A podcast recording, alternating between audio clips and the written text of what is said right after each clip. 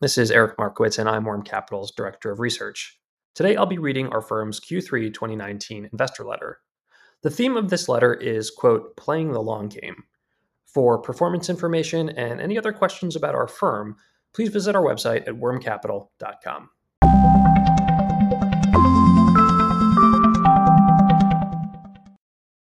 Dear investors, the last few months and the year overall have been disappointing. While the stock quotes for several of our core businesses have been getting pushed around by the public markets, we view their long term fundamentals as healthy and growing. I know the negative performance this year has been frustrating for you. It certainly has been frustrating for me and my team as well, given the amount of time and effort we put into our research and analysis. In the past, temporary volatility and underperformance in a particular position was typically smoothed over by the outperformance in others. However, that has not been the case this year, and we've unfortunately had weakness across the portfolio.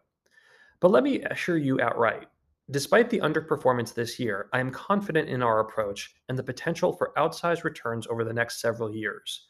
Our thesis and outlook have not changed on any name or sector. When we put aside the recent stock price movements and look under the hood, things appear to be playing out much how we believe they would. As I have said before, but will say again, public markets, driven by Wall Street, tend to get overly focused on the short term. This can be exacerbated by the herd mentality and reactive price chasing behavior from sell side analysts. There are also incentives in place, especially among vocal short sellers, to drive prices down. But one of our principal advantages in this environment is our long term patience through industrial changes and market confusion. We see several large scale shifts unfolding, many of which are unprecedented.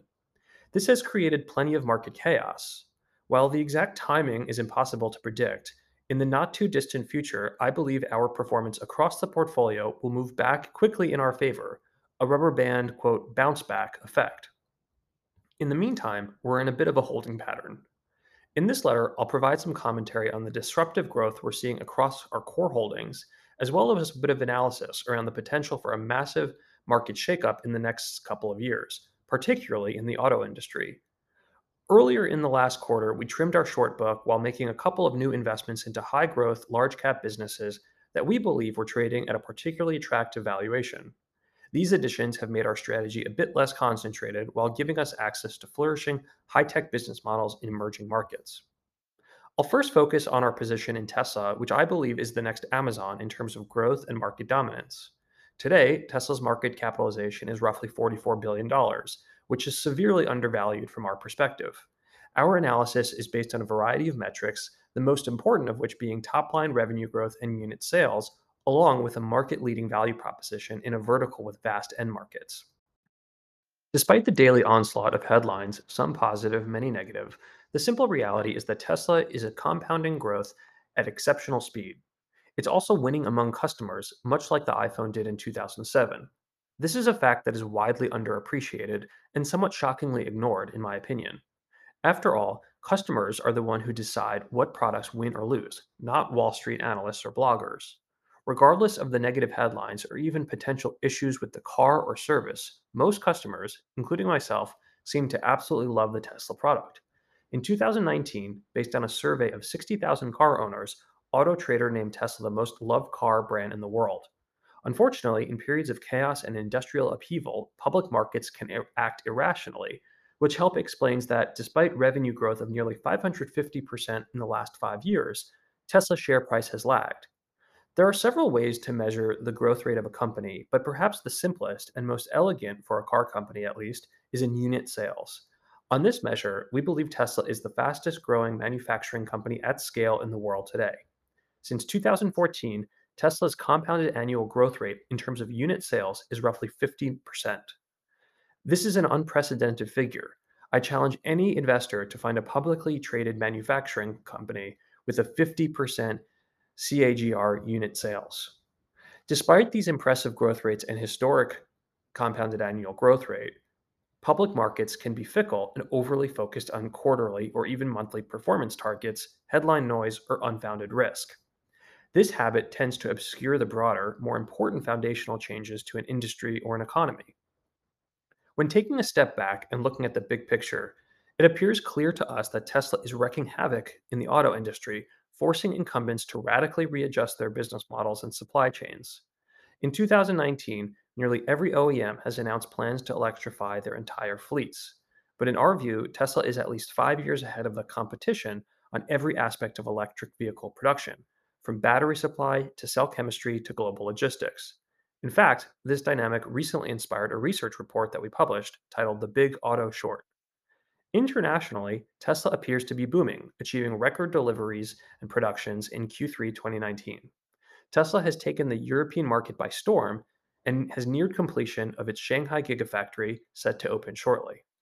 In Norway, the Tesla Model 3 became the country's best selling vehicle. Note, not best selling electric vehicle, but best selling vehicle overall in the entire country.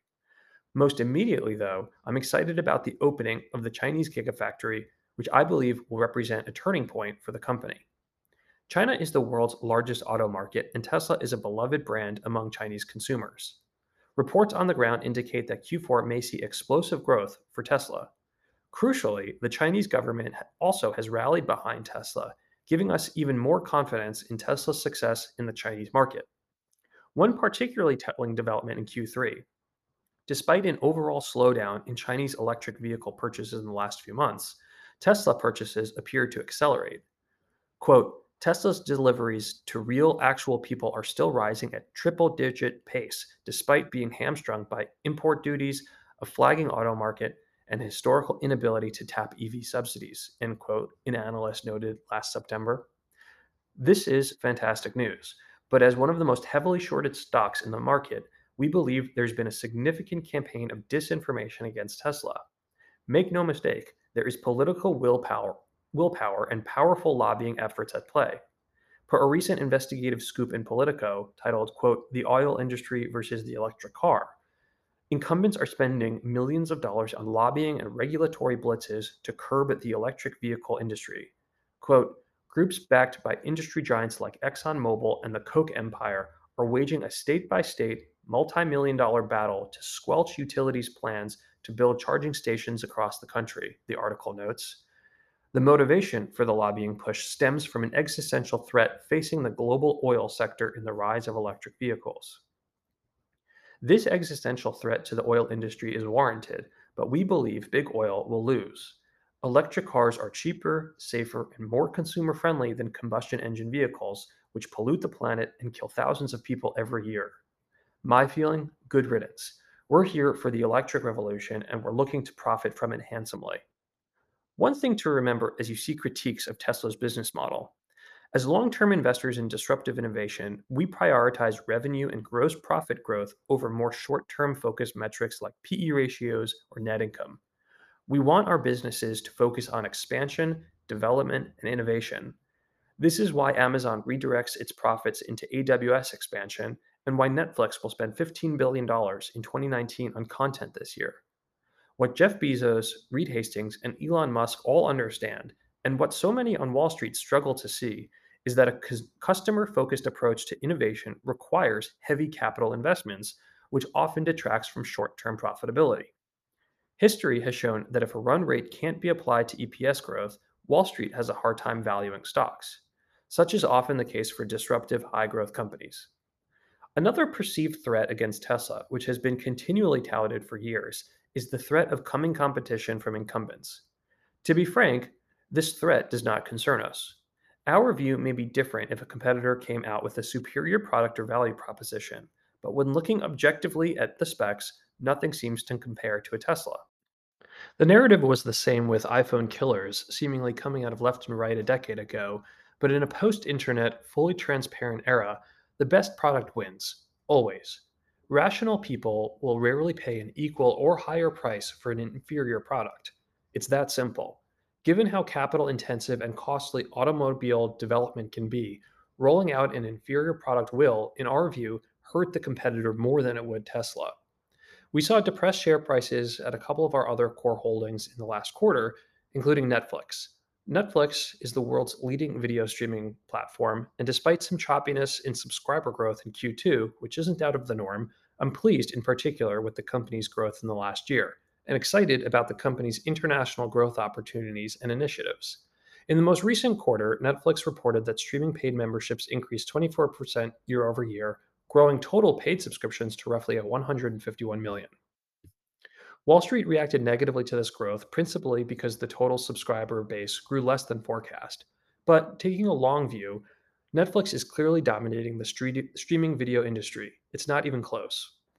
More recently, the expectation of new entrants into this market, from HBO to Disney Plus to Apple TV, have created a bit of downward pressure on the market price for Netflix.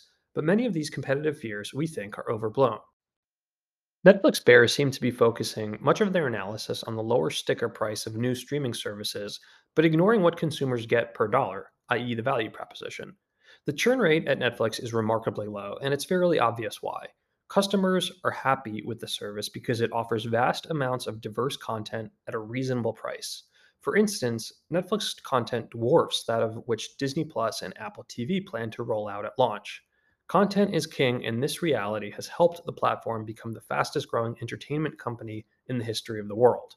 Per founder Reed Hastings on the July 2019 earnings call, quote, so this year, we'll add about $5 billion of incremental subscription revenue. That's faster than any entertainment company has grown in the history of the world. So, what we want to do is keep that engine going, keep that subscriber engine going, and not get distracted with alternative revenue sources, which just don't add up when you're growing $5 billion a year. Speaking of fast growing companies, I am pleased with the business performance of, of the rest of our long book from Amazon, which grew revenue 20% from the year ago period in Q2, to Spotify, which grew its premium paid subscribers globally to 31% year over year to 108 million customers, maintaining a solid lead over Apple. The stock price of Amazon has been relatively flat over the past year, which isn't surprising as its performance can be lumpy given their reinvestment initiatives. Reinvestment dampens short term profits, and Wall Street doesn't like that. We added two new investments to the portfolio this quarter Alibaba and Baidu.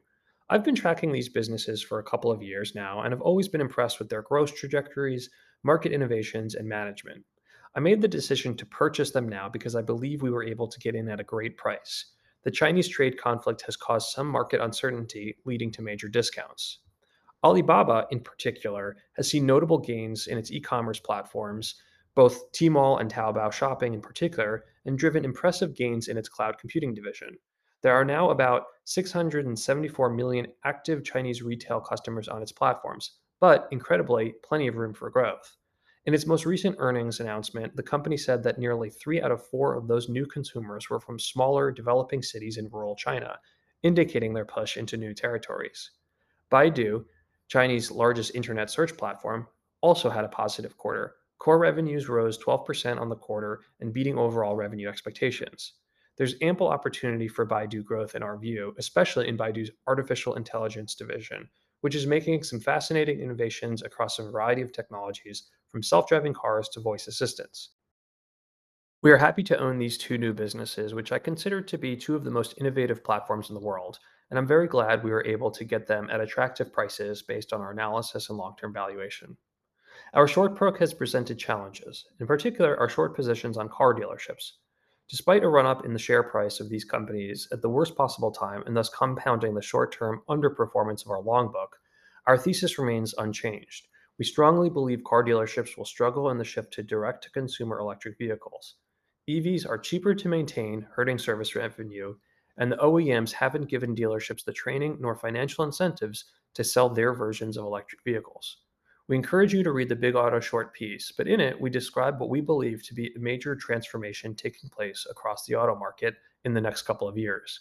In particular, we note that automotive retailers are already facing challenges from declining margins and shrinking new vehicle sales, threatening their core business, which is why they have become so focused on upcharging customers using F&I and service and parts in recent years. Essentially, F&I and service rates are becoming a bigger slice of the pie in dealership revenue, a trend that cannot increase forever. Since 2009, service and parts sales in the average dealership have increased by 5.5% per year on an average annualized basis, according to a recent report by NADA. There's no question that service revenue has become absolutely critical to the profitability and survival of dealerships.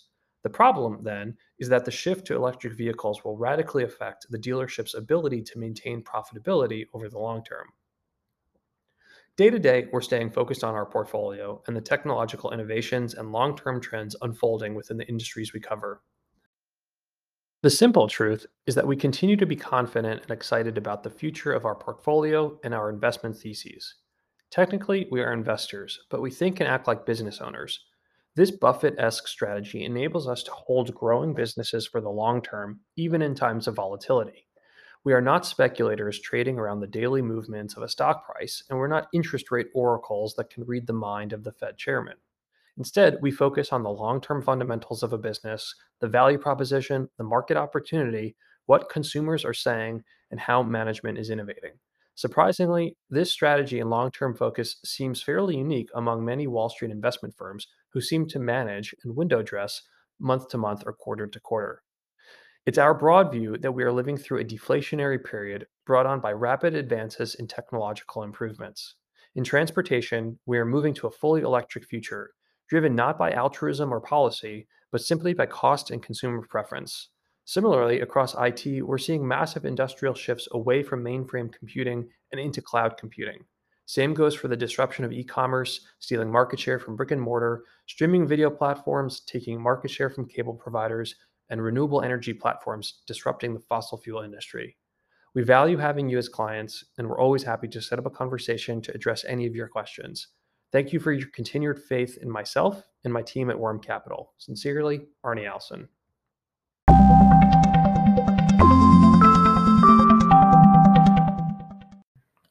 Disclosures. This has been prepared for information purposes only. This information is confidential and for the use of the intended recipients only. It may not be reproduced, redistributed, or copied in whole or in part for any purpose without the prior written consent of Worm Capital. The opinions expressed herein are those of Worm Capital and are subject to change without notice. This is not an offer to sell or a solicitation of an offer to purchase any fund managed by Worm Capital. Such an offer will be made only by an offering memorandum, a copy of which is available to qualifying potential investors upon request. This material is not financial advice or an offer to sell any product. Worm Capital reserves the right to modify its current investment strategies and techniques based on changing market dynamics or client needs.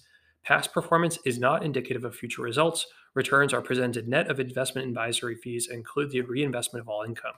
Worm Capital Management LLC is an independent investment advisor registered under the Investment Advisors Act of 1940 as amended. Registration does not imply a certain level of skill or training.